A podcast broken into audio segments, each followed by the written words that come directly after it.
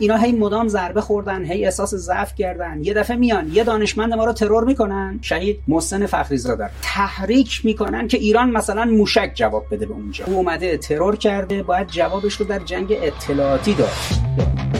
همین رژیم سیونیستی که نسبت به نیروهای ما ذلیله نسبت به حزب الله لبنان ذلیله نسبت به حماس و جهاد اسلامی ذلیله رژیم سیونیستی از انصار الله یمن می‌تونه بخوره از حماس می‌تونه بخوره از جهاد اسلامی می‌تونه بخوره از حزب الله لبنان می‌تونه بخوره. آمریکایی‌ها از هشت شعبی می‌تونن بخورن. افراد و انسانهای بومی هستن که این قابلیت رو دارند. دارند, دارند.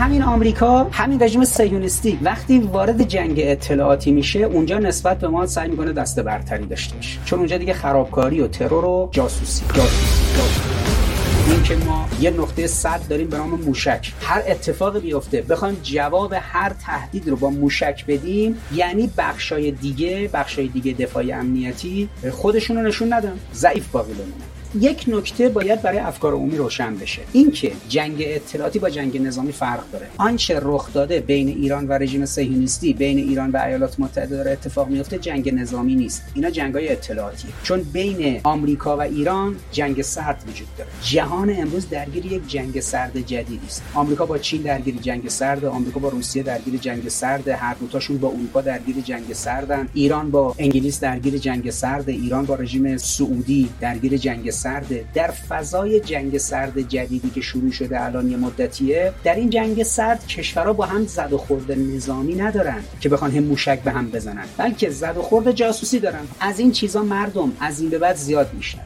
الان دعوا بر سر جنگ اطلاعاتیه چون جنگ سرده. و در جنگ سرد لزوما از ابزار جنگ گرم نباید استفاده کرد. لزوما ها. ولی در جنگ سرد نیروی رزمنده نیروی اطلاعاتیه نیروی اطلاعاتی هم لزوما وقتی بود ترور کرد شما نمیری ترور کنی. لزوما وقتی اومد بمب گذاری کرد شما نمیری بمب گذاری کنی. نوع پاسخ ها قرینه هم نیست. به میگن اقدام نامتقارن. asymmetrical action از این رو ارتقاء سواد امنیتی به معنای اینه که اولا مردم درگیر جنگ سرد هستیم در دنیا همه کشورها درگیر جنگ سرد شدن. یک دوره جنگ سرد جدیدی شروع شده که پیش بینی کردن که تا سال 2035 یعنی 14 15 سال دیگه به بعد هم ادامه خواهد داشت. در دوره جنگ سرد شاخشونه کشیدن نظامی توسط سران کشورهای دنیا علیه همدیگه هست. هی مدام آمریکا میگه من گزینه هام روی میزه یعنی من ممکنه موشک بزنم. حمله نظامی. رژیم صهیونیستی هارت و پورت می‌کنه میگه من حمله نظامی می‌کنم. رژیم سعودی میگه من دارم ائتلاف تهیه می‌کنم به ایران حمله کنم. هی مدام از این حرفا می‌زنن. اما اینا دکور صحنه است در جنگ سرد